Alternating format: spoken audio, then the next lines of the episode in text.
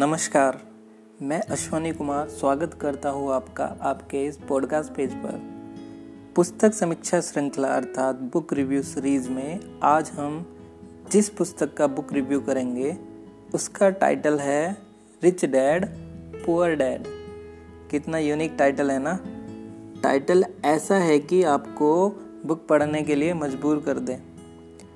तो इस पुस्तक के लेखक रॉबर्ट टी क्योसाकी है। यह पुस्तक पहली बार 1997 में अंग्रेज़ी भाषा में प्रकाशित की गई थी और इसका पहला हिंदी एडिशन 2002 में प्रकाशित किया गया। पुस्तक का हिंदी ट्रांसलेशन डॉक्टर सुधीर दीक्षित ने किया है तथा इंडिया में इस पुस्तक का प्रकाशन मंजुल पब्लिशिंग हाउस करता है। यह पुस्तक व्यक्तिगत वित्त प्रबंधन की नंबर एक पुस्तक है। पुस्तक की भाषा काफ़ी सरल है। पुस्तक को इस तरह से लिखा गया है कि कोई भी इसे आसानी से पढ़ सके। 308 पृष्ठों की यह पुस्तक आपको 180 एट्टी रुपीज़ में अमेजोन या फ्लिपकार्ट पर आसानी से मिल जाएगी। इस पुस्तक में कुल 10 अध्याय और सभी अध्यायों के बाद अध्ययन सत्र भी दिया गया है, जो आपको प्रैक्टिस करने के काम आने वाला है। यह पुस्तक यूँ तो आपको बहुत कुछ सिखाती है, लेकिन यह पुस्तक आपको छः ऐसे सबक सिखाती है, जो आपको फाइनेंशली इंडिपेंडेंट बनाने के लिए बहुत काम आने वाले हैं। जैसे सबक नंबर एक है कि अमीर लोग पैसे के लिए काम नहीं करते। थोड़ा इंटरेस्टिंग है ना? कि अमीर लोग पैसे के लिए काम नहीं करते, वो पैसे से अपने लिए काम कराते हैं।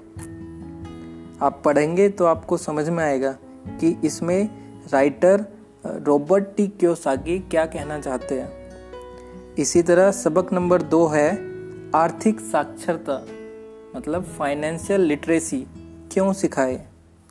सबक नंबर तीन, अपने खुद के काम पर ध्यान केंद्रित करें। सबक नंबर चार है, टैक्स का इतिहास और कॉरपोरेशन की शक्ति ऐसे ही सबक नंबर पाँच है कि अमीर लोग पैसे का आविष्कार करते हैं। एंड सबक नंबर सिक्स, सीखने के लिए काम करे, पैसे के लिए काम ना करे। इस पुस्तक के जो लेखक है, रॉबर्ट टी क्योसाकी, उनके दो डैड थे। वास्तव में ऐसा नहीं था।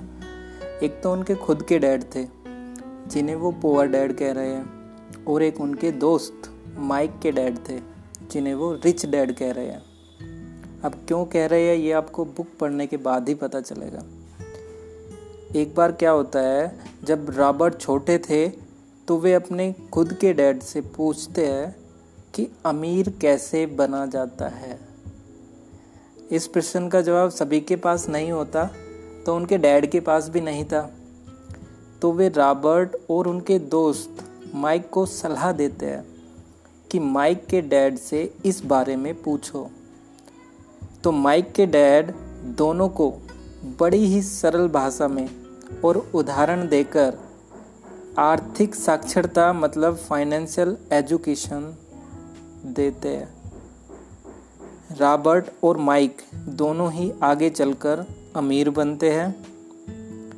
मैं आप सभी को भी यह पुस्तक पढ़ने की सलाह दूँगा, जिससे आप भी फाइनेंस के बारे में सीखें और एक दिन फाइनेंशली इंडिपेंडेंट व्यक्ति बने।